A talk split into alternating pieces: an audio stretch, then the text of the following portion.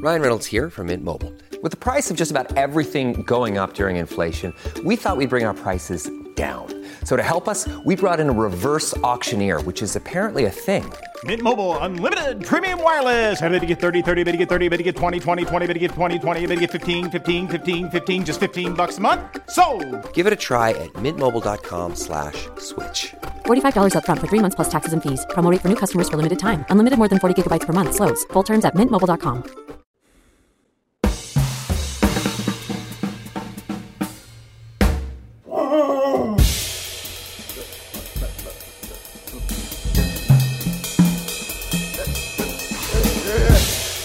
Ladies and gentlemen, uh, can I please have your attention? Daniel Digger!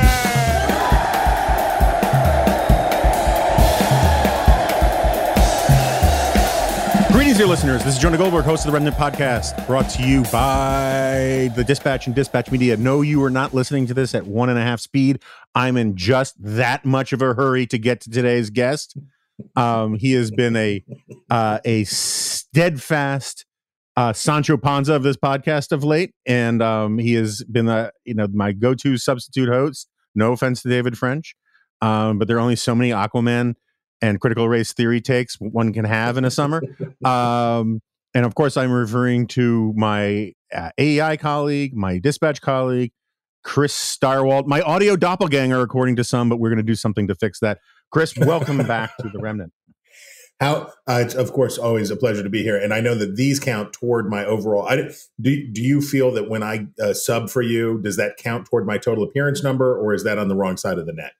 Um, you know, we're to have to go what's the um is it the sports almanac i mean I, I, in what is the like in comic book it's the overstreet comic book guide what is the official keeper of sports statistics well you have it depends on the baseball almanac for baseball. Baseball almanac of course right. Or in this case i think you'd need a hoyle. You know the as to, to tell us what exactly the rules of the game are. A, a, a universal decoder for uh, dispa- uh for remnants uh, appearance status. Yeah and when we should be very clear you said Hoyle with an H, not Moyle with an M, but that's a completely different conversation. Um, so uh, I don't want to spend a lot of time talking about infrastructure because I feel like I've spent too much time talking about infrastructure, and it's not. Let's be honest.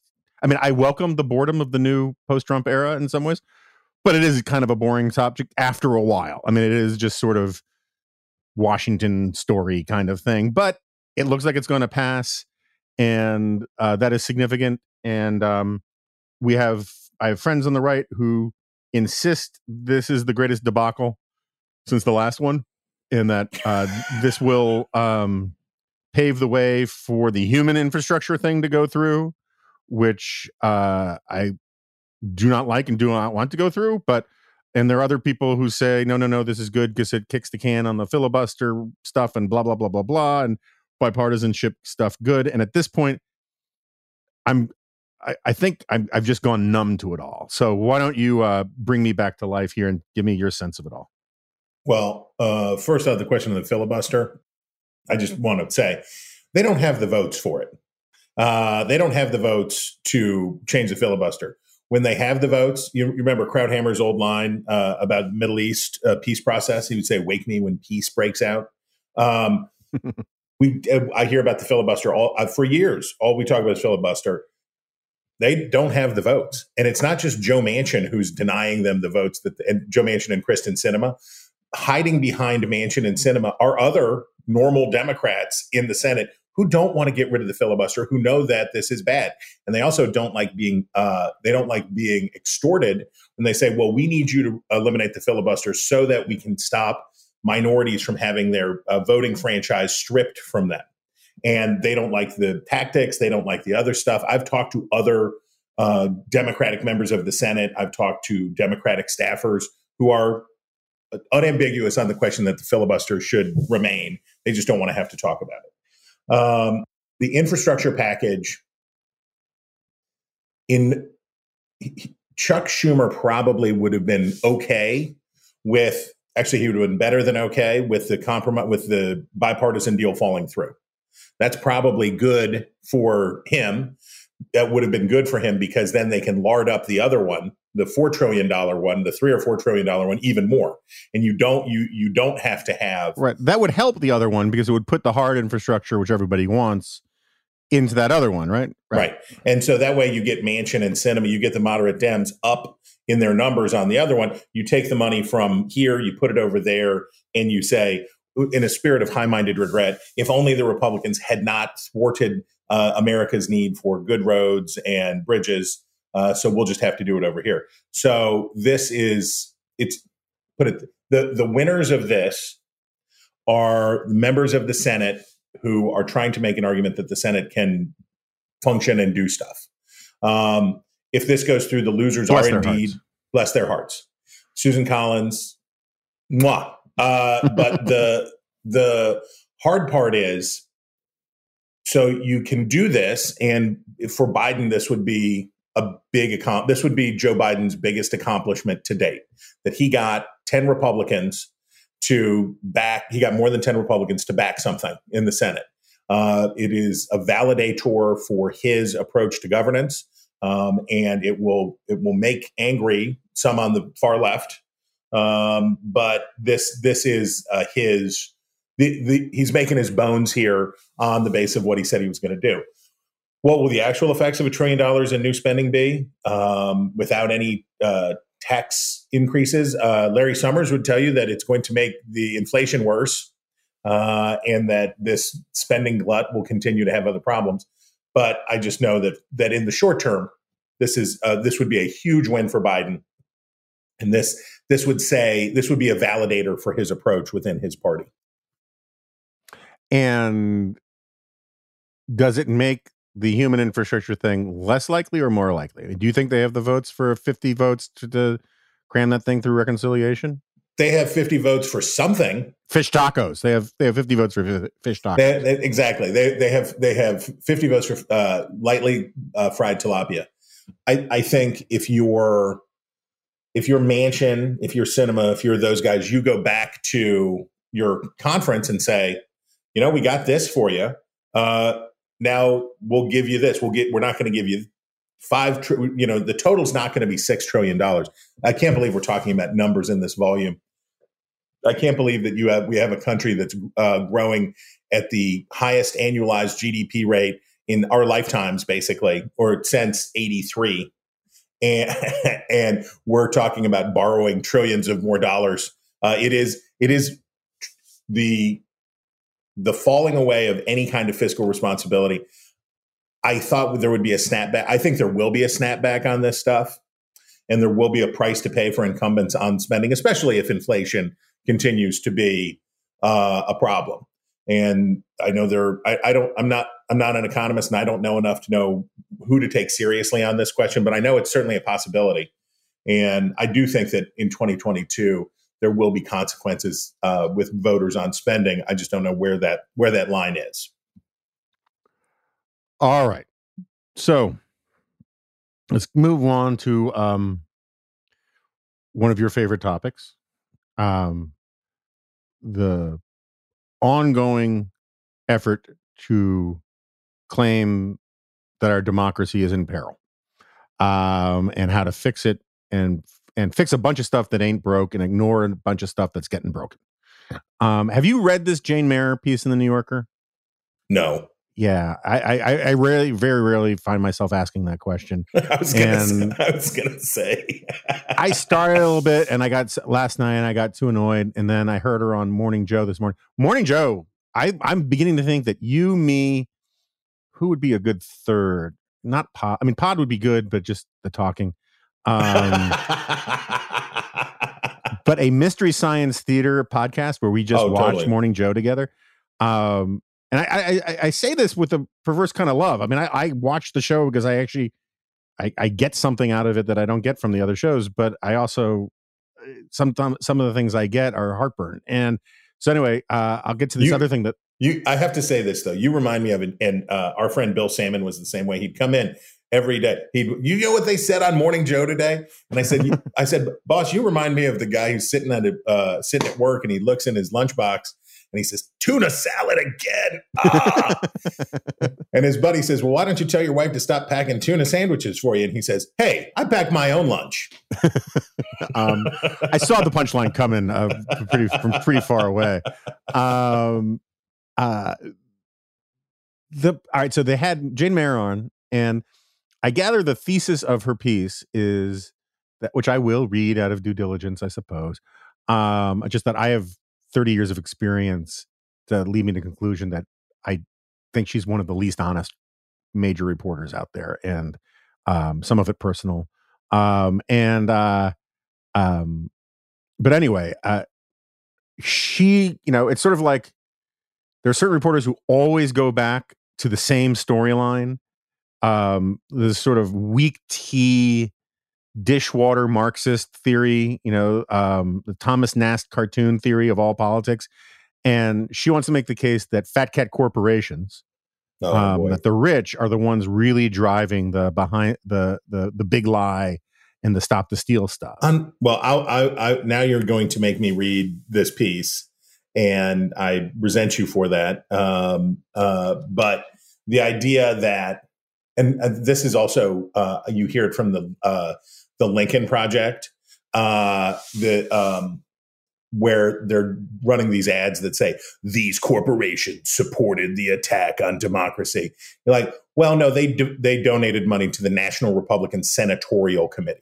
right, right. Oh, okay. Uh, I, I guess so. I, I guess so. There, uh, if I give money to the uh, House Republican Campaign Committee or the National Republican Campaign Committee for the House, yes, that money uh, might go to uh, some of the money might help Marjorie Taylor Greene get reelected. It will also go to Liz Cheney. Uh, so the, the the I have noticed the effort to, and this was from the original reporting that was from citizens it crew citizens something against waste uh, and or citizens for responsibility and ethics in washington which is a left-wing watchdog group that did the original report that found this. You know this was where toyota got caught out giving all this money to and they included the national committees for these parties and it's like so giving money to the republican party is now the same as uh, a, a being an insurrectionist copy. And so to listen to her summary this morning, um, it's the same boogeyman she's been talking about for 30 years. It's Alec. Oh. And um and and look, I have my I have I have grave problems with the Bradley Foundation these days, and um, which is among the many reasons why um the Bradley Prize will never be coming my way. But um uh she start she starts name dropping like Robby George and Paul Clement, who are on the board of the Bradley Foundation, as at least as guilt by association with other. She doesn't name really rich people, and that they're funding the Maricopa this or the whatever. I don't know if she said that Bradley was funny, but you know this. It's this whole sort of, you know, F10 macro big business supports all these kinds of things. And the thing that bothers me about this one in particular is again, plenty of criticism to go around on how lots of institutions on the right, she dings the Heritage Foundation and whatnot. But if you're still going to your playbook that says the GOP is run by dudes that is run by cats, fat felines in tuxedos smoking cigars in a Thomas Nast cartoon, then it's time to change up. I mean, the, the Republican Party has never been more anti-corporate in, Yes. and the right has never been more anti-corporate in our lifetimes. and corporations have never been more anti-right in our lifetimes Yeah, and it just like it's like you know, put a, come up with a new theory of the case. You know, I'm not I'm not defending the these people for the Maricopa nonsense, but um, like there's something else going on in the culture than a bunch of you know CEOs sitting around, um, you know, trying to undo America through corporate badness or whatever. The but it, but it, if everything has to be a unified theory right if you have to fold it all back in if the first problem is money in politics so this is the old the old saw uh, that it, it's the money in politics uh, we have people who are talking in in the for america or the for the people act and other things uh, other campaign finance provisions that talk about the problems in or that approach the problems in American politics today as if the issue was big money in politics. Toyota's $53,000 that they gave to people who voted to try to steal the election, uh, that is nothing compared to what those folks can raise. Uh, JD Vance, uh, uh, who has some ideas about natal policy for the United States, uh, told told he, he was giving the speech at the what is it the ISI or no intercollegiate Yeah, ISI. ISI. Okay. Uh, and he was giving the speech and he was talking about, he talked to the federal, a reporter from the Federalist afterwards, and he said, It's great. And he should not have said it out loud. I can go on Fox News and raise all of this money in small donations now, so it's fine. Eh, because the, I love the question from the Federalist was like, how can we be sure that you will stay with these policies when the when the uh, when the fat cat establishment comes to try to co-opt you? He said, "Well, I don't need them anymore because I can go on Fox News and raise a bunch of money anytime I want." so the the the the joke that the problem in American p- political life today uh, are, and this is always more attractive. We've seen all the Washington movies. We know this, the story that is the most attractive one: shadowy moneyed interests are manipulating the system against the people. The people are manipulating the system against the people, right? We have a small dollar, thanks to low barriers to entry, weak parties, uh, the the ability for small the rage click contributions are a far bigger problem in American politics today for what the incentives that that creates for parties and, and officials uh, than uh, Charles Koch, the Charles Koch uh, uh, folks dumping a billion dollars on somebody's head. Just it's not even close. Yeah, and also, I mean, I agree with you about the rage click stuff, and I want to get back to that in a second. But the the you know, business world gets a lot of scrutiny because a lot of the media has a Jane Mayer worldview and thinks that their job is to shine a light because on the evils of corporate America because they all think they're freaking up- Upton Sinclair or something writing for, writing the jungle again. And um, meanwhile, like I, I gotta tell you, I am loving this moment. And like this is the one of the good things about today's morning Joe is they rained, particularly Joe, rained holy heckfire on teachers unions, and which is you know the first time in my lifetime that we've seen anything like this. Uh, you know, keeping uh, doing a poor job of teaching, uh, you know, tens of millions of minority poor minority kids over generations that won't earn you any ire. But refusing to get vaccinated, all of a sudden liberals are like, oh, maybe they can be a problem. and um, uh, and just on this corporate fact stuff, you know, teachers unions, trial lawyers, they don't get nearly the scrutiny that the that the corporate fat cats get, and they have just as much, if not vastly more, uh, policy skewing influence than than you know the Kochs or any of those guys do. Absolutely, um, and and the companies, by the way, as you as you alluded to briefly, the consequences again. If you can be punished for your company's PAC giving money to the National Republican Senatorial Committee, if you're if if if that is now considered a I mean, look, it's the grift on the grift, right? You got the Lincoln Project uh, that is grifting off of the gri- of Trump's grift. It's it is like you know it, James Jesus Angleton's wilderness of mirrors, uh, but it's a wilderness of grift, and it's like you know. I, I guess what I would say is when partisans, and I guess I include Jane Mayer in this. When I hear from when I hear from partisans about what's wrong with the system and all of those things. I'm just, I, I don't care. Uh, and it's just, you know, I, I firmly believe that the biggest problems we have in America today are transpartisan. I just, I think that yes, I, there's a lot of great debates to be had, uh, and our colleagues at AEI are having them about if we had a functional government, how what were the policies that we what would be the correct things to do if we had a government that functioned but the but the biggest question for me seems to be can we agree that it should function and how it should function and are we going to use the american system or not and i think that is a, a much bigger concern now than those policy settings that people like jane mayer living in the past thinking about like it's 1996 so um on this click hate donating stuff. Words no come easy. um, so I wrote my LA Times column about this, and um, and and readers of the G file will soon see the part I had to yank out, I suspect, because I gotten all caught up in making a very long, extended Godzilla metaphor. And I realized that 300 words into a 700 and change column for the LA Times, riffing on Godzilla was not appropriate. And I pulled it all out on a, partly on the advice of my wife. Uh, but we can we can we can revisit that here if you like. But um, they wanted me to write about is Trump losing his influence in the GOP, and one of the reasons why it was like pulling teeth to write it was that it was only after I extirpated the Godzilla thing that um, I realized it's the wrong question because it seems to me, and you tell me what you think. It seems to me obvious that Trump has had a bad summer. Um, can't sell his Bill O'Reilly roadshow tickets. Um, uh, they're passing infrastructure without him, and it making make, makes him sad. They got the IRS is, has to hand over his tax returns. Um, he endorsed someone in Texas who lost.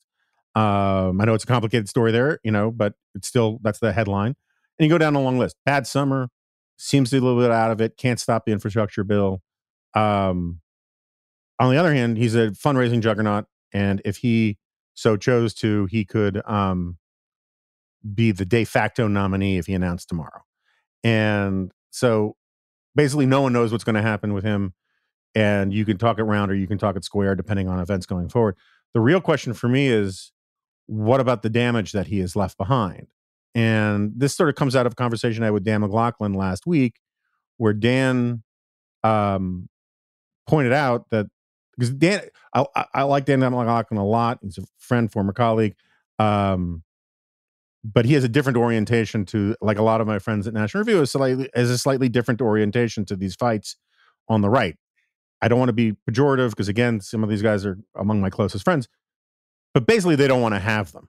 And there are, there's a there's a breed of honest and and sincere and decent and intellectually sound conservative that just wants to train fire leftward and thinks that the Trumpism stuff will burn itself out. And uh, in some cases, that's true. I don't spend a lot of time paying attention to Candace Owens or something like that.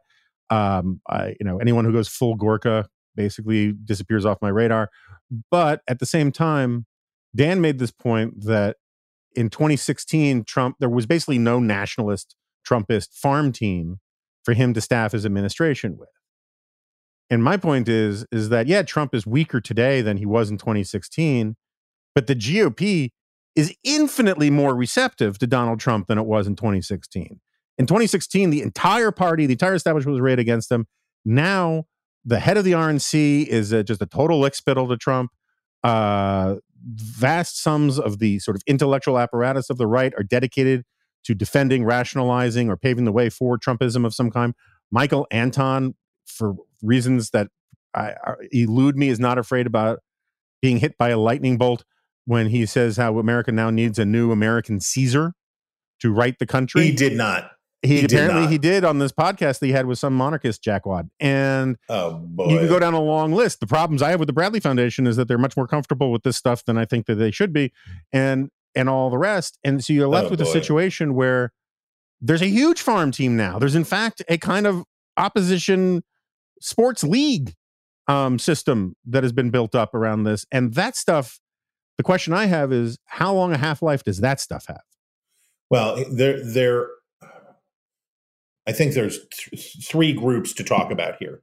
So you have the uh, once, uh, always, and future uh, nationalists. The and this is I, I think of these as the Buchananite wing of the Republican Party.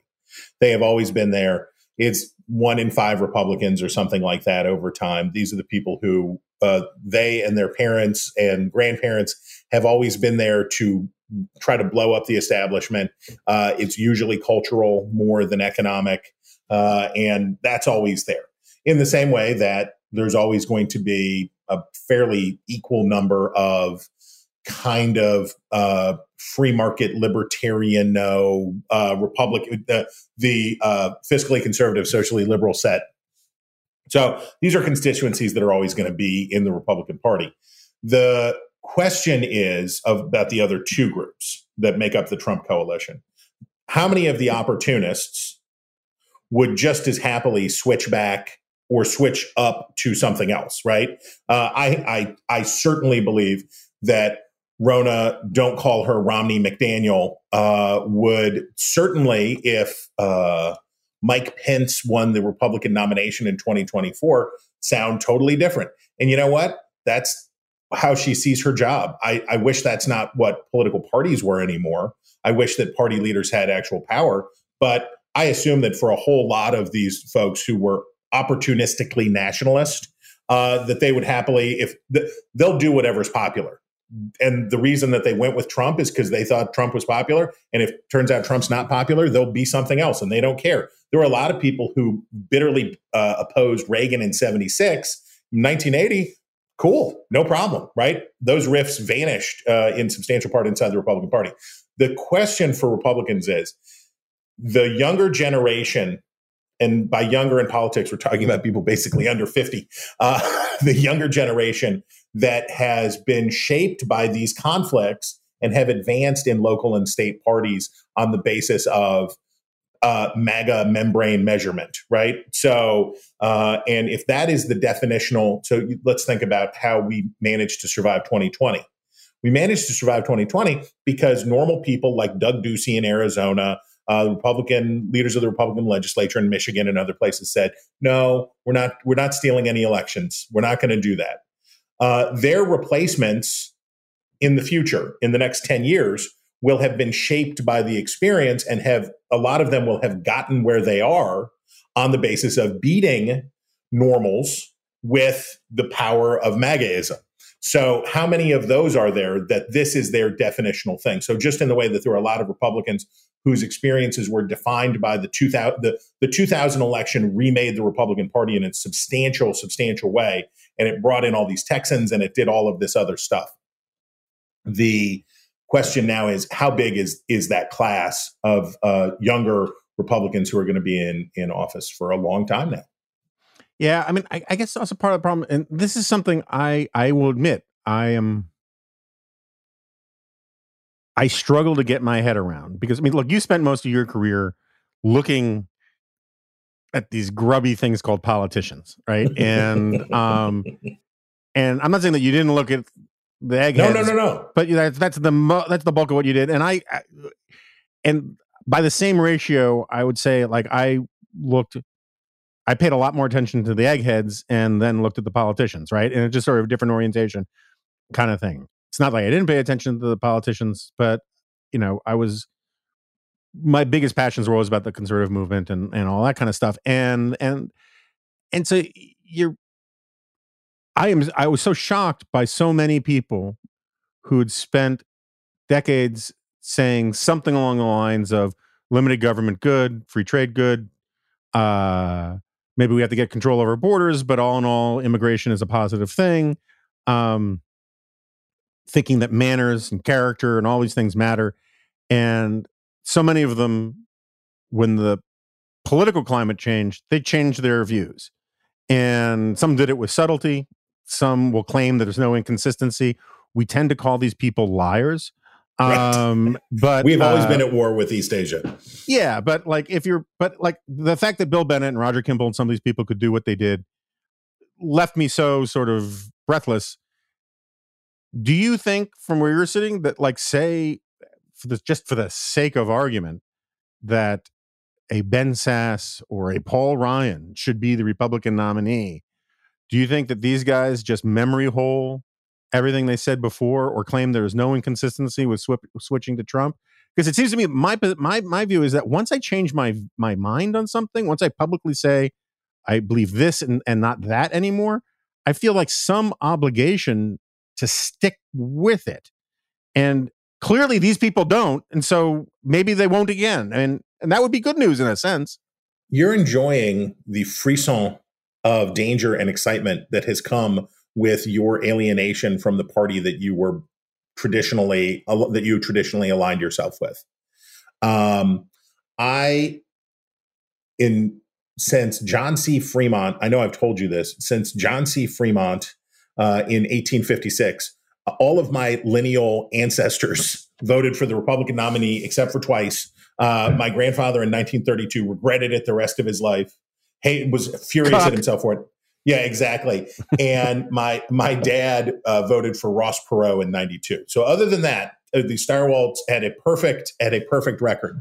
I don't know at what age I was when I decided that I didn't care about either of these parties particularly, um, and I, I think maybe it started out of a desire to be better at forecasting and analyzing. I think maybe the the the, the jumping off point was I can't have attachments because, as you say, you and I have done different things in our careers. You have lived a life of the mind, and I'm the weatherman, and I like it that way because I want I want to be good at telling you what the weather is going to be like. I like that, um, and so maybe it started out of a desire to do that. But at whatever point, it was like I don't care. I don't care which how you people vote, um, and it feels good. And the reason it feels good, I think you're enjoying it now because, well, I don't think as uh, you can't really do anything else because, as you say, you've got to stick with who you are and you've got to you've got to say what you believe, uh, and you're going to hold yourself to that. Otherwise, I would not admire you as I do if you didn't. Um, but for all those other look, how would Bill Bennett receive uh, Republican presidential nominee Ben Sasse? Probably real great. He'd probably be he'd probably be real great with it. Um, he'd probably I, the catastrophizing of politics and the intense negative partisanship that we're experiencing just sets the bar very, very, very low for your own team. And I understand, I really enjoyed your episode with Dan, who shares the name of one of the broadcasters for the St. Louis Cardinals. Uh, the, uh, the, I guess the, the simplest way I can put it is if you believe how much you think it will be disastrous for the United States to have the Democrats in power is going to be directly correlated to how willing you are to ignore what's wrong with Republicans, right? Uh, and I, since I have no, I, since I don't care, uh, I'm, I want to look at both, and I just happen to think that the the actions on the right right now. I think right now the interesting story in American politics is what's going on in the right. I wrote about this uh, for, as dis- dispatch subscribers already know, I wrote about this uh, for my Monday column. Uh, and the, the point of which being, how is it that the people who tell me, some of the same people who tell me, you can't trust the government on vaccines, we have to uh, we have to take the ba- Maricopa County ballots over to the racetrack and have the cyber ninjas look at them. How is it that the people who think this stuff that that you know they're they're they're asking the my pillow guy uh, to intercede on the vaccine question. How is it that th- those people who have such low trust in the government to do its work are the people who are uh, the other side of their mouth telling me that they can effectively in jd vance's case set natal policy for uh, american families uh, how uh, it can they can regulate speech on the internet uh, and how they can remake um, American industrial policy to encourage more women to stay home. I'm like, guys, if you don't think that we can oversee the safe distribution of vaccines, I really don't think this is uh, this would be a good time to try uh, a great leap forward uh, for American manufacturing. Um, apropos of something you just said that I can't remember now. Um, was that good? I I no no no um um so I, I I in my Friday monologue ruminant thingamabob I um talked about this a little bit. I keep hearing um people you know look I I, I get the the the the deep state paranoia stuff about the the pandemic right I mean I get the oh there's you know like like there's an internal consistency in having spent as much time as i have following in the fever swamps having written a book called liberal fascism i get the the the government conspiracy to uh to make society legible by forcing vaccination. I, I get those arguments. Um i'm not saying i agree with them but the, they I, I i get the logic of them. Um there's a there's a lesser order one that i've found some conservative pundits are making these days that is kind of brilliantly crafted because it sounds like they're feeding into that for the people who want to hear that, but they're also saying something that's more pragmatically defensible, which is that the Biden administration is doing a lot of this stuff with masks and mandates and whatnot because it's in their political interest. And it's not for the greater good of America. It's just to get America back into a fear mongering mode that's good for them for 2022. And for the life of me, I don't know what the hell these people are talking about. I don't need to How name could it- everybody. How This is not be good, politics for Biden, is no, it? I mean, it's the worst. What could be worse for Joe Biden than masks? Every mask that reappears is bad news for Democrats in 2022. Period. And in fact, this the remasking um, is. I'm um, on vacation traveling. I'm in Tennessee. Uh, ain't nobody masking nobody in Tennessee. So, uh, but in places where that's happening, uh, in Washington D.C., where we both live, uh, where where that's happening, this is being done out of, and I hate to use this term, but they're coddling anti-vax people. Uh, they're the the masks are to protect the unvaccinated, right? And I hate, I shouldn't say it this way. I, I don't mean it to, I don't mean it to be cruel, but also bleep them, right? Like, go get vaccinated, bro. Uh, and I feel like we're losing a little ground on the push to get people vaccinated because the masks, I, I think, are a, are supposed to be a punishment. I think when I listen to Muriel Bowser and other Democratic leaders talk about the masks, it's like because you haven't been good and gotten the vaccine, we're going to have to put these masks back on. People hate that. That's not good politics for them. That doesn't help them. um yeah i mean it just it just seems to me that you know if you're first of all i i, I had to uh, sorry for the delay there i was trying to google to see whether or not uh muriel bowser was related to the bowser from sha na na apparently she's not but um uh, the idea of your Joe Biden and you had a storyline shaping up of infra- bipartisan infrastructure bill passes, GDP at six and a half percent growth, um, pandemic going away in the rearview mirror, um, successfully vaccinated Americans. Like the idea that this crap storm right now is better politics for him. I just it's it's it's a conspiracy theory that's masquerading as as punditry and i'm just i, I find it fascinating that some people are, are making the case but maybe i shouldn't Well, isn't isn't that a cousin to the people who say that the election was rigged? Yeah. Uh, well, what I mean, of course, was that it was rigged because big tech firms uh, and Democratic voting changed. So I, I assume that, and I, I have not read the argument that somehow it's that the Delta variant is politically good for Joe Biden, but it sounds like it's a cousin to the kind of argument and this to to take it back again to your point about how willing you are to be an apologist for one's party um, there are always going to be writers and pundits who do the thing that you would do with your friend who's really really drunk and your really really drunk friend is like let's go race go-karts. And you're like you know what's like go-karts? You know it would be a lot of fun. We could go play mario kart on the tv and stay here. So the so there there can be there is a lot of that component where people don't want to be against the grain of where they work or what they're doing. So they come up with something that's like not exactly what you said but it has many of the same words in it and i'm going to stand here next to you and hope that you don't get mad. Yeah that's that's a good way of putting it. All right so i had mentioned something else on morning joe and then i just let it lie there like the the russian and the pine barren so i want to come back to that. Um they had apparently there's a piece in politico i have not read it um and unless i i need the dyspepsia that it would cause to write something i probably will not read it but there is a apparently there's a piece in politico about the team trying to convince joe biden to be fdr it's not the team you're thinking of. It's not Jon Meacham and those and doris Kearns goodwin and and the history ninjas. It's um uh, um, it is at least two members of this group are FDR's grandson oh boy. And wait for it, Henry Wallace's grandson. oh boy. And look, I mean, I, I, this is something I, I don't blame Scarborough for. You don't want to be too rude to these guests who are there You're to your grandfather was a useful idiot for joseph stalin. Exactly this is your life.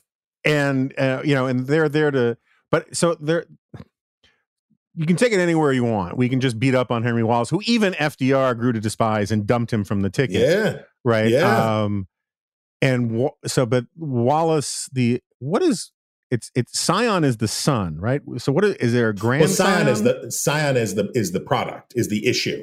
So he would be he could be the scion of the Wallace political dynasty or Okay. whatever, okay. So if there is such a Um, thing. so this guy who seems like a very nice guy, and I'm sure he runs a really lovely used bookstore somewhere. Um, he uh, oh, he was asked what the point of their project is, and he said to get the American people to change their views about how they think about government, and that government should just be there to help us in everything, and you know the usual pablum. Um, so you can either just dunk on Henry Wallace if you like, or it seems to me, you know, I've been making this case for a very long time that the New Deal, you know, whenever people say, "Oh, you Republicans, you can't get rid, you can't, you know, forget Ronald Reagan," uh, it's a you know, okay.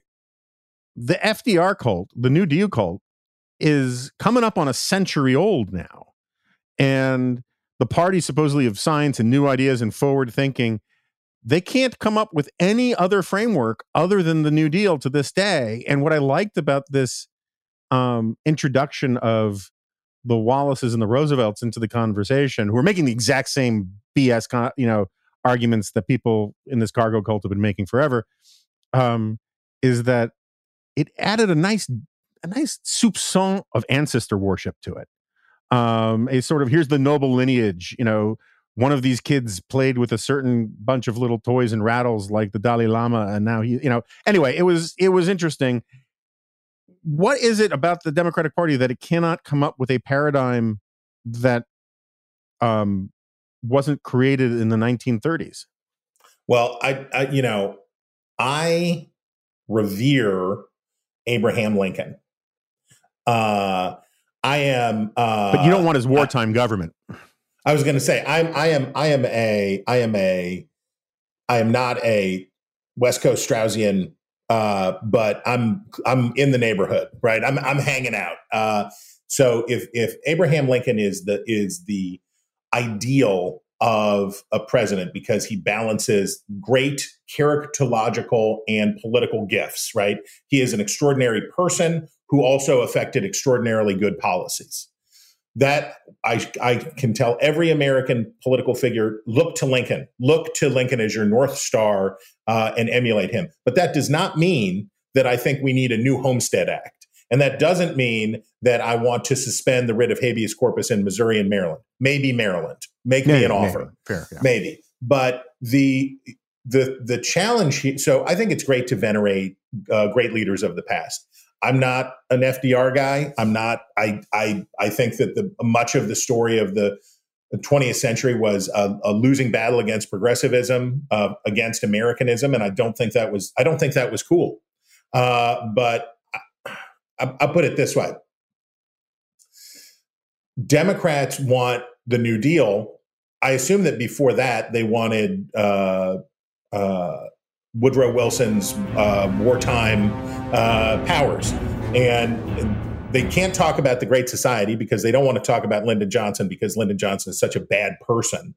Uh, and Roosevelt has the wartime stuff around it. And if the answer is always more government spending, more whatever, I guess I guess that makes sense to I guess it makes sense to a certain degree. And I also I I hate to say this, and you uh, present company excluded, um, the people who are watching Morning Joe uh, probably they weren't born while uh, most of them were not born while Roosevelt was still president, but they were born in the generation that was bathed in the warm glow uh, of the revisionist story of the New Deal, et cetera, et cetera.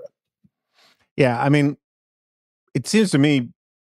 I mean, I we I don't have to get deep in the weeds on on New Deal. I I don't, I think it's less FDR worship than it is New Deal worship. It is this because the New Deal, particularly the myth making of it, of the brain trusts, of the the smartest people out there being given license to do whatever they think best. They even Harold ran a yeah, Harold Ickes types who killed those six million pigs. Um, I'm sorry, that was Rexford Tugwell. Um, uh, the um, they even ran a clip from FDR, which I always find fascinating that people love this about FDR, you know, FDR gave the speech at Oglethorpe University where he talks about bold, persistent uh, experimentation. And they had a clip from him. I guess it was a fireside chat thing saying, "Hey, look, I don't expect to bat a thousand, but if you if I can bat like se- successfully seven times out of ten, count me a success." He's talking about like profound violence to constitutional norms about you know like some of these things won't work but i'm going to try and create a code that mandates the price of what you can charge for mending a suit across the entire country. And if it doesn't work oh well you got to break a few eggs. I mean the the idea that we should just let the federal government just give it a whirl about whatever it wants to do and see you know see what sticks is something that i think just just as as you once said about the Giuliani administration in New York about Trumpists, there's something about it that just tickles the erogenous zones of a certain liberal. And um and like the Green New Deal stuff, every time they come up with a new sweeping reason to spend all the money, it's got to be justified in the idea of a new deal. And I thought we had a new deal, right? I mean, like, what you know, wh- why? Anyway, I, I could. Well, fir- well, first, first, please uh, inform Josh Hawley, Ted Cruz, uh, the governors of Florida and Texas, uh, and a host of people on the American right today who are increasingly enthusiastic and frothy about all the things that the government can do to shape our society. The American system of government is rooted in the, the first core belief of the American system is that human nature is a thing and people are a way. And if people are away, we have to create a system to channel and control for the the man's fallen nature. And it, as Lincoln, to to stick with Lincoln, uh, I always think of uh, Lincoln's line on slavery, where he said, uh, "As I would not be a, want to be a slave, I would not want to keep a slave." Right, and that sort of the the American concept about equality requires um, a lot of humility about what government can and cannot do, and where power should be and where power shouldn't be. On the left, it makes sense because they don't believe in human nature that way. Um, uh, on the left in America, they think that people is perfectible. And we could go back to the great Yuval Levin book uh, on the great debate between um, uh, Paine, Paine uh, yeah, yeah, uh, Edmund Burke and Thomas Paine. And it's the same debate even now. It's more frightening to me on the right uh, because the right is supposed to be the one they're supposed to be the ones that stand up for the constitutional order and stand up for the American system. I am very well accustomed to people on the left saying that this is our constitutional system is too slow and it doesn't move uh, in the way that people need. I'm alarmed to hear that fewer and fewer people on the right feel this that, that, so many people on the right now feel the same way.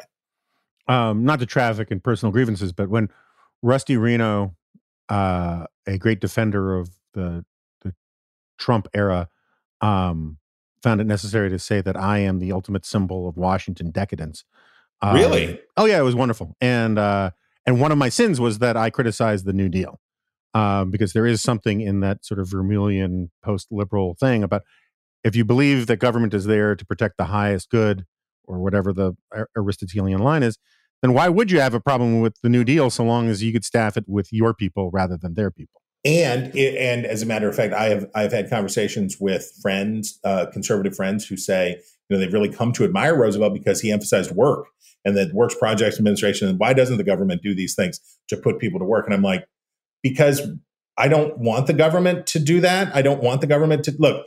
I I don't know how the internet will end up. I don't know how the American family will end up.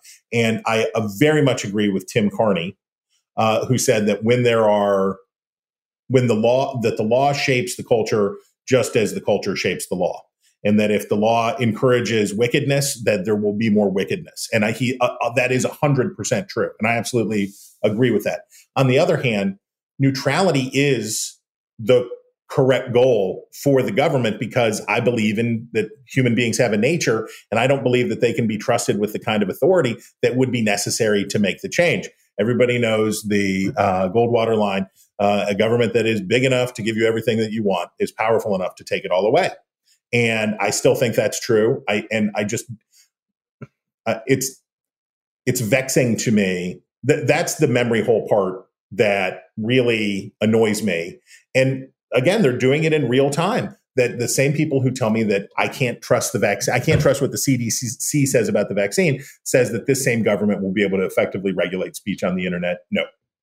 Right. And um, yeah, as, as I often put it, like a conservative party by definition has a role to not be the progressive party and you can't a car won't go anywhere if it has two brakes but it also won't kill anybody. A car with two gas pedals and no brakes will kill somebody and so both parties become drive you know want the want to want to control the gas pedal to drive social engineering and all that kind of stuff it's just a recipe for friggin disaster. Um in part because at some point they're going to agree on what to do with social engineering and, and that kind of bipartisanship is scarier than than partisan animosity. Let's switch topics i want i've been thinking about writing about this um, we talked about an editorial meeting of actually having a reporter go and call around and just get a bunch of different answers on this. Um, but i want to get your take so there's this dobbs decision pending its way wending its way through our judicial process to that that that would um conceivably lead to the overturning of Roe. Yep. Um let's put aside whatever your position is on abortion. I don't think I've ever asked you what your position on abortion is and for our purposes right now I don't care. This is a pure weatherman question. Okay. Let's start with the court overturns Roe. Is that in a purely mercenary, pecuniary, cynical political consultant kind of way, good or bad for the Democrat and Republican parties? Go. Obviously, there will be stark regional differences. There would be stark regional differences, but generally speaking, good for D's politically, bad for ours politically. Uh, Walk Amer- me through it. Americans have, uh, not surprisingly, contradictory, hold contradictory opinions uh, within themselves. Uh, and basically, America, I like to think of America as either a pro choice nation that hates abortion or a pro life nation that is secretly pro choice, that, that, that is not comfortable when it comes in. So we've watched. My old boss, this- Ben Wattenberg, used to only half jokingly say, if I had to have an abortion bumper sticker, it would it would read abortion colon it's murder and I'm for it. Right. Um, which is not to say I agree with his position on that. No, but, no, no, no. But, but, but but it does capture a certain amount of the ambivalence that people have that, about it. And and that's that's the old and, and we remember that the a lot of the roots of the abortion debate when we go back into the 1960s and when we go into the 1970s and the era when Roe was decided, it was a there were a lot of Northeast Republicans who were pro-choice, right? There were a, a, ton of those folks because it was about population control, it was about poverty. There was probably an overlay of racism in it too. Uh, so the the point being, Americans recoil from the extremes in abort in the abortion debate. Uh, it makes it's much like euthanasia. It's a host of topics that are tricky and icky, and folks recoil from extreme positions. The the mainstream position on abortion in America, if you were to describe what is the the in of the circles, which one is the largest in the Venn diagram? The largest single circle is going to be people who are pro-choice, but with a, a ban on abortions in at least the final trimester. Uh, if not, you could probably get to a plurality support for banning all elective abortions after the first trimester, and uh, with the exception making, of health, with the exception the for right. yeah the life of the mother. So that's probably the Mitt Romney probably reflected the plurality position on abortion in the United States. Um, but if you take down Roe, if the court takes down Roe, this will kick off a bunch of scaremongering, right? So the, the Republicans will say, We won. We got Donald Trump elected. We shifted the Supreme Court. We got Amy Coney Barrett on there, and we we dumped Roe versus Wade. This will cause a lot of women in the suburbs, a lot of men and women, but people who remember these fights from the 70s and 80s, older voters, uh, people our age and older, who will freak, right? they will say, wait, they overturned Roe. And that will be bad news for Republican Senate candidates and Republicans down ballot in 2022. And as a it seems to me as a fundraising issue. Right? I mean, the old the old rule was, and I think it's still true that in cult, that in, generally speaking, culture war fights help Republicans with voters and Democrats with donors. Right? I mean, that's basically true. Um, just look at guns, abortion. I mean, I'm trying to think of one where that's not gay marriage. Um, uh, it seems to me if you got rid of, uh, and I'll just be clear, you don't have to answer this, but like, I think Roe is terrible law. I, totally I, I think agree. it's poorly decided. Um, you can be pro-choice, as Ruth Bader Ginsburg was, and still believe that Roe was badly decided. Um, so I think it should be overturned, and I, I don't know that the Dobbs case is the one that should do it or not. That's I haven't done my homework enough on that, though it sounds like maybe it is. Um, that said, if it got overturned by the Supreme Court, you could see how, for the first time, abortion is a good issue for voters and for donors for the Democratic Party, right?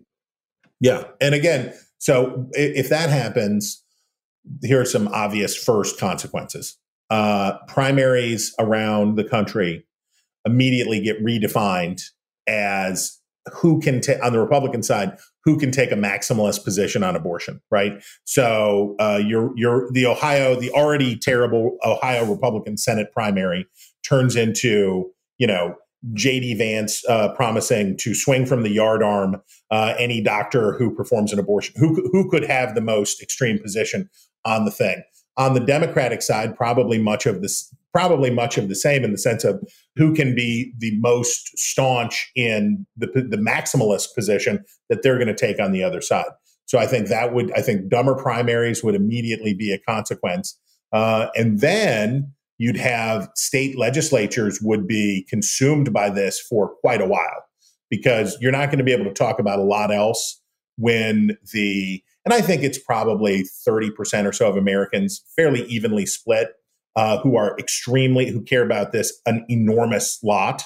Uh, and I think it would be, it would really remake a lot of our political uh, landscaping uh, on the state level too, as those fights went through state houses. Yeah. So that's part of David's argument. And I'm, I think I might agree with him in the long term about why the court could convince itself it's in the country's interest to overturn Roe because at some point you got to cut the Gordian knot.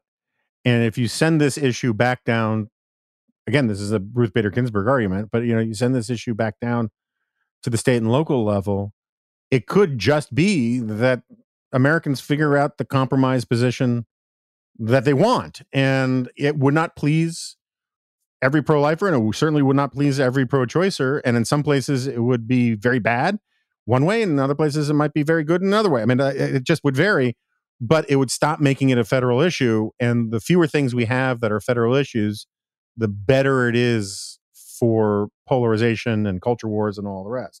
We we can argue about how how much too early the Supreme Court was uh, on uh, the gay marriage case. Um, why am I drawing a blank on his name? O- Obergefell. We can argue how how how early were they? But if you compare what happened on the gay marriage debate, if you look at that, it had worked through the states for a long enough time. There had been enough plebiscites, there had been enough stuff, right? And it had gone this way and it had gone that way. And there had been a robust debate that had taken place on the state level for a long time. And then the court came in and sort of fell on the ball uh, with Obergefell. Now, of course, there were different standards that related there to interstate the interstate compact, right? Uh, and uh, it, how can I be married in uh, how can I be married in Nevada but not Nebraska? Uh, so uh, there was that other component, but I think it points us to a way that we, it would be a I think it would be a, a relatively short but very intense national debate about what abortion laws should be like, and frankly, that's probably a good thing it's probably a good thing to air this out. It's probably a good thing to talk about this stuff instead of doing what we're doing now, which is trying to people trying to game the system uh, and find ways to get around a bad decision. Um, I mean, I've said this on here before, but uh, when you talk to Europeans and Europeans are like, "Why are you Americans so crazy about abortion?" Um, you know, it's it, it's tearing your country apart, and you then explain what Roe and Doe and upheld by Casey, whatever, actually allow for under the Constitution. And they're like, oh my God, that's barbaric. And because if you actually go to most European countries, most Latin American countries, their view, their regulations on abortion are sort of like what you were describing, what the American compromise would be, which is pretty much legal the first trimester into the second trimester, and then the the prohibitions start kicking in pretty severely. And you know, and by the time it looks like it can wave at you in those ultrasound pictures, it's pretty hard and rightly so to, to, get an yeah. abortion, you know. Um, and uh, the and this is why I mean, as, as a metaphysical thing, I just have a much diff- more difficult time defending the pro life position at one minute after conception than I do at one minute before birth. And yeah, yeah, that doesn't mean you can't conf- doesn't mean you can't defend the one minute after conception thing, but there you have to rely a lot on on on to be honest on science first of all, but also on faith and and and logic and that kind of stuff. And on the one minute before birth thing, it's it's a freaking baby. you know, hey, look, it's a baby. Um, and I think that's where a lot of Americans are who don't want to get all theological and philosophical about this, and they don't want to hear about it anymore. And that's one of the reasons why I think in the long run, overturning it, if they do it for the do it the right way, you know, would be forget the the strict pro life issue. It would be a net good for our politics in the long run. In the short run, it would be a hot mess. Uh, nationalism is wrong for the United States because the nation is the wrong political is the wrong political unit in which for the United States of America to sort out its policy basis. The nation may be the right political unit for France. You know, that may be right. France may be the right size, Spain may be the right size to do that, that the nation itself is the correct political unit. In the United States, the nation is the wrong political unit. Thank God, because we are huge and incredibly diverse. America, you know, we talk about diversity in America when we're trying to make uh, everything look like a Benetton ad. And uh, I'm sure that the goals are laudable. The real diversity in America is geographical. The real diversity in America is that the parts of the country, we're like seven or eight countries in one unit and coming up with policies that will be pleasing to the individuals in all of those places is not going to happen. So, so nationalism is bad for America because the nation is not the primary political subunit, is not the primary political unit uh, under which our system is supposed to work. Um, I will point out that Jean-Jacques Rousseau, widely credited to be the creator of the concept of essentially civic nationalism, um, and had all sorts of totalitarian evilness bound up in concept of the general will and the social contract and all that kind of stuff. But even he said this crap won't work in any polity larger than the city of of Geneva, um, because just the scale problem. You can't do it, and that's one of the things that the founding fathers understood with the whole Madisonian structure of things. All right, we're going to go to quick potpourri. Um, your theology is I'm sorry, your grasp of theology is better than mine. Um, I was about to say your theology is better than mine, and that would just start a whole thing. um, uh, I asked this on Twitter. I haven't seen the answers. I literally jumped on this podcast right before, right after I asked this. But I don't know if you saw it. There was a sign up, and some guy protester translating the letters in Pfizer to work out the number six six six. Oh boy! And um, uh, and it turns out that I think maybe the protester was in Italy or something, and like the numbers actually work for uh, the Italian alphabet. I, that doesn't matter. My point is, you know how this happens? Like every, depending on how close attention you pay, every five seconds to five months, there's some story about how if you play with the anagram, it spells Satan, or if you play with the numbers, it leads to six six six, the sign of the beast. I remember in high school it was a big deal for a little while. The old Procter, I think it was Procter and Gamble symbol on the back of your toothpaste. If you drew circles around the stars the right way, it formed a pentagram kind of thing. So, um, given your, I believe, Lutheran upbringing, no, no, no. Uh, um, I'm a, I'm a, I'm a, I'm a Presbyterian who identifies as an Anglican. Okay, uh, and for, for, for there are right now there are among my listeners people either spitting out their coffee or laughing uproariously and i'm just that just that just sailed way above my head but uh is there something in scripture or in theology that suggests Satan would be this dumb? That he would put the Easter egg, you know, you put the he would tip his he would tip his cards, he would show his cards by making the like we are just about to uh launch the thousand years of darkness and rule um with Rosemary's baby um here on earth, but these damn kids in their dream machine van um in their Scooby snacks, they figured out that if you connect the stars in the back of the toothpaste, it shows a pentagram and now they're on to us. Why would the why would the devil tip his hat? Well, the I don't know what it was like in New York, but I can tell you that in uh, West Virginia and the time we lived in St. Louis uh, in the 1980s, uh, the fear of Satanism was there. Right, it was like the urban urban legend. There were satanic cults everywhere, and they were doing all of this stuff. So I guess the thinking wouldn't be that Satan is doing it, but that his disciples, I assume Gene Simmons and the other members of Kiss, uh, that that the disciples of Satan are communicating with each other their codes to let you know hail Hydra Yes, yes, uh, yes. to, to to let one another uh, know the the the bad the really bad thing about Satan is in fact that he does not give you any warning signs in advance. He's like, you know what you ought to do? You ought to lie, cheat, and steal. You deserve it. That's how he works.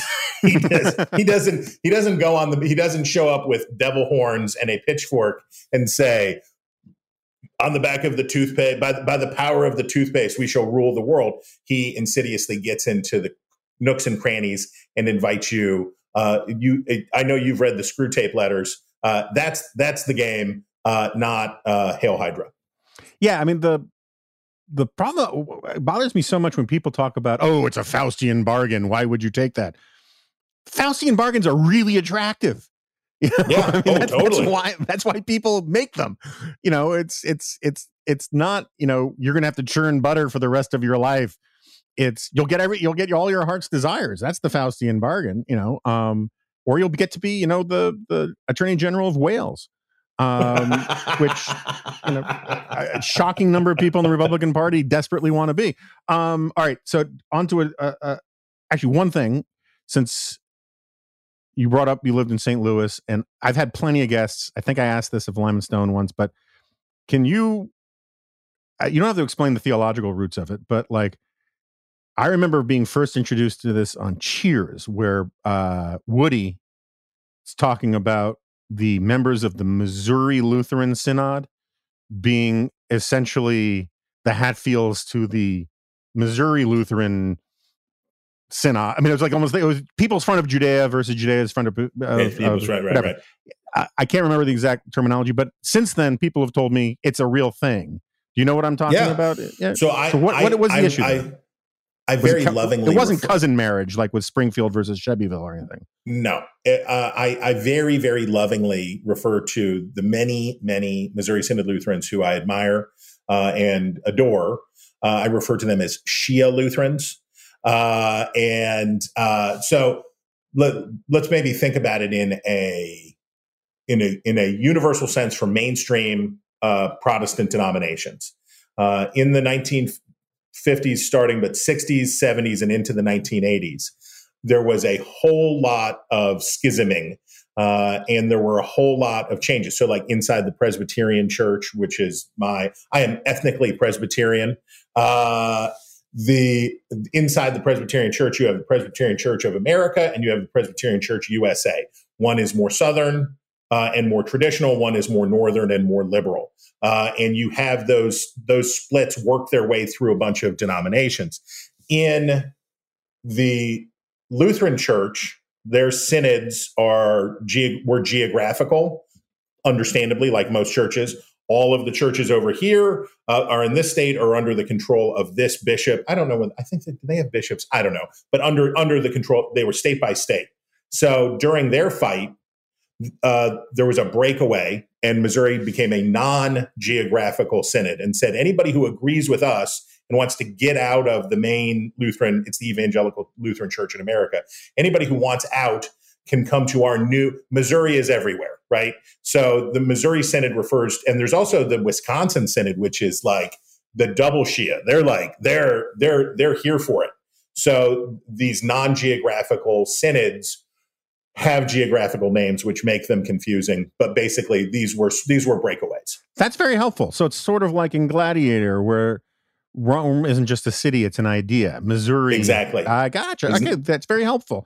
And, There you and, go. And and and please to all the listeners who are deeply invested in all this stuff. I'm just trying to have a little light potpourri action here, and I don't mean to belittle serious issues whatsoever. And that goes especially for my last question. Um, I set off a hornet's nest on um, on Twitter the other day because, and I will defend it, and I believe it passionately. I prefer cold fried chicken to hot fried chicken. you know what jonah somebody even sent me your tweet because i so i'm gonna i'm gonna make it uh, unsurprisingly i as a fat american will make it a more even even more nuanced and complicated discussion Uh-huh. my favorite fried chicken is picnic chicken, which is cold or room temperature and had the next day. And it doesn't have a thick, crunchy. So I think most people have had Popeye's fried chicken, Which is heavily fantastic. breaded, and it should only and it should only be eaten hot Yes. right? Uh, once that gets cold and the breading, you would you'd have to take extraordinary measures to revive the chicken and warm it up in a way that would make it satisfying to eat. Leftover cold, thickly breaded, what we call like people would call Southern style fried chicken, no good. But Kentucky fried chicken, and I just on this trip have passed through the birthplace of Kentucky fried chicken. Uh, way to go, Corbin, Kentucky. Um, but the the less breaded, the flour dredged variety of fried chicken is better cold and is better the next day. I stand with Jonah. Excellent. Okay. This is this is what I wanted to hear. I mean, and again, this isn't one of these things where like, you know, there's no just such thing as you know, there's there's no difference between good flan and bad flan because they're both bad. Right. I I actually really like hot fried chicken, good hot fried chicken. Of course. But there is something so I mean, and maybe it's because my mom who made wonderful fried chicken my mom who will tell you is a southerner and um is being oh you'll like this you know the what's her name um marge i'm forgetting her name the lady who won an emmy for playing the moonshine mom boss in justified um uh marjorie marigold something anyway she's playing my mom in the fx true crime No saga about the clinton um impeachment stuff How does Um, your mom feel about this? Is this I think she thinks it's funny, and and I looked it up today because there there was the thing they released the first poster for the thing. I think she's only in one episode, um, which you know we'll, we'll see how it does. I think it's a little unfair to her given how old the actress is, who's a fantastic actress. Uh, Yeah, yeah, Um, um, she was also in The Americans as the handler. Um, Oh, I know exactly the one who you mean. She was in Sneaky Pete too. um, I take your word, your word on that one. Um, she's a she's a she's a uh, a, a robust uh, woman. She's Yeah. a, like a, a strong. She has a bulldog like appearance. and I think it's a little unfair to my mom in terms of Yeah, appearance stuff, but whatever, you know, it- it's fine. but also your mom is a very elegant person. She's not a roughneck. That is that I think that is fair. And um and she has much much better handwriting than Madison Cawthorn. I can tell you that right now. uh, it's true. My entire family were in awe of my my mom's handwriting because she took handwriting in school. my mother, my mother too. She, my my mom had perfect Parker penmanship. Every little loop, little bloop, bloop, bloop. And this would be even on just a thing that was written to leave on the refrigerator. The penmanship was always perfect. Yeah. And meanwhile, my penmanship is okay. I've inherited my dad's block letters and but like sometimes I look at my daughters or some of the kids who work at AEI and whatnot, and it looks like in the with only a few pings left on the heart monitor, they were trying to scratch out their living will. Um and well, one uh, thing I will say that the Shia Lutherans at their schools, uh, good handwriting is still taught, and uh, that's a good thing. I, I I think kids should know how to write and communicate that way. Yeah, I mean, I use it as an excuse for why I don't write more thank you cards, is because I'm too embarrassed about my pen, penmanship. But I just say I'm lazy, and people believe it because it's true. Yeah. Um, one of my yearbook quotes uh, was, "They say I'm lazy, but it takes all my time." Um, there you go. And you, I, I'll leave it to listeners to find out what song that's from. All right, so uh, this is this is descended into what my dad would call nano talk, um, which is several orders of magnitude smaller than small talk.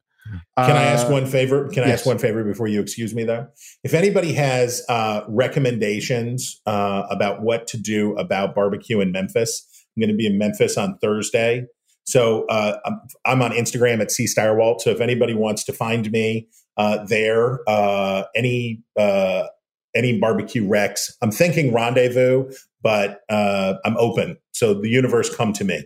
I've spent a good deal of time in in Memphis and in Tennessee in general. I will send you my own off air, but um, you have kids with you? No kids with you? Yeah, two, yeah, yeah, yeah. The boys. Are you going yeah. to go to the Peabody? we're going to go to the Peabody, but we're getting in late. Memphis is the layover. Uh, we're in East Tennessee, and we're going to St. Louis for a, a Cardinals game. So Memphis is the is the stopover for a little Graceland and probably one good barbecue dinner. We may go out to commissary. I don't know. my um when I was when I was wooing the fair Jessica, she lived in Nashville for a while because she was working for Lamar Alexander, and the less said about all that, the better. And um, although it's amazing that bomb uh, that went off on Christmas Day last year, like was literally outside the apartment that she lived in. Oh, wow. Um, and uh, anyway, uh, where was I going with this? Um, we went to Memphis a bit, and but she did not. She, uh, as as you may know, because you are one who does this as well. We are people who collect obscure facts that we find interesting, and then we bring them up at at times, and people think you must be making them up, and in fact, no, it's it's true. Um, and I had told my wife, "Oh yeah, there's this hotel in Memphis. We should check it out." Every day around uh, at happy hour um, or thereabouts, they have a parade of ducks that come in and swim in the fountain. And she did not believe me, and we went and we saw the Peabody ducks, and I have been lording it over her ever since. Um, Take the, take the wins where you can get them. exactly. So uh, if you get a chance to see it, it's really pretty cool. Um, and have you never been to Graceland? I have been to Graceland, but uh, uh, my children have not. Uh, and we're Memphis is a cool city, and it's you know where the uh, the mid the mid South is is cool, and we're sort of doing some family not we're we're sort of following some family roots. Uh, and we're it's like Kevin Williamson's voyage. What did he call it? Big White Ghetto. Uh, his his trip through Appalachia. We're taking it, but we're like on the sunny side. We're having, we're we're we're here for it. We like it. So I, I, I think my take on Graceland is it's great to see. Been there a couple times. It is very much like an American Versailles in that you realize that the definition of being crazy wealthy uh, changes over time, and like the orange kitchen formica, which uh, they I believe they have in the kitchen in Graceland, and the three big cathode ray television sets were at the time the pinnacle of of extravagant self-indulgent wealth and now they feel like scaled up mm, middle class americana you know and it's sort of a fascinating thing to see. All right we are truly dragging this out now and you know th- there are people who need to get out of their car. They've been parked in their driveway for 10 minutes listening to this hoping that finally this podcast would be worth listening to and i have to disabuse them of it because we are done. So christopher Stirewalt thank you so much for being on and um, obviously you'll be back again one way or the other. Okay so uh, brother Stirewalt has left the building as it were and um, i sorry if the the scattershot nature of particularly the end of this podcast um, gave some people whiplash and i apologize if i was too glib about one thing or the other thing. It just you know i just didn't want to let the guy go because i enjoy talking to him. And um, stay tuned.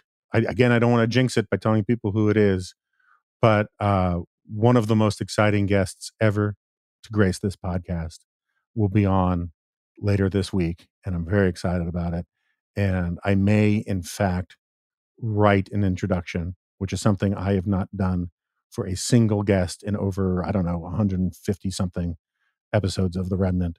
It's that, it's it's that exciting.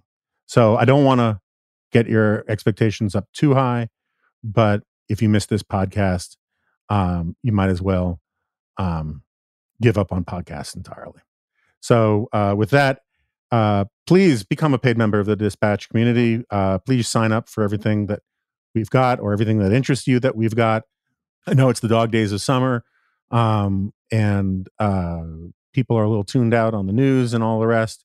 Um, but we are plotting a very ambitious fall with all sorts of exciting things. And if you're um, sympathetic to, interested in, or um, engaged with the stuff that we do on the Remnant, advisory opinions, the Dispatch Pod, the G File, uh, the Sweep, French Press, whatever, um, and you're not a paid member, please do it. It would be great for us. We think it would be good for you.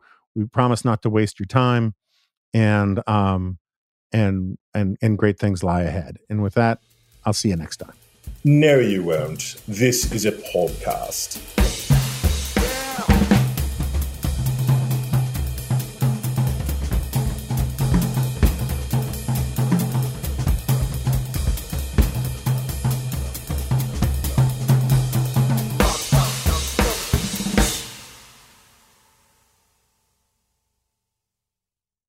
Say no, you want this as a podcast, and you're free.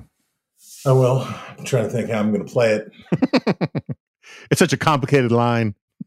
Well, you got to, you know, you got to mix it up. Uh, you got to, you got to mix it up. Um, I'll do. All right. Tell me when you're ready. Now, go for it. Three, two, one.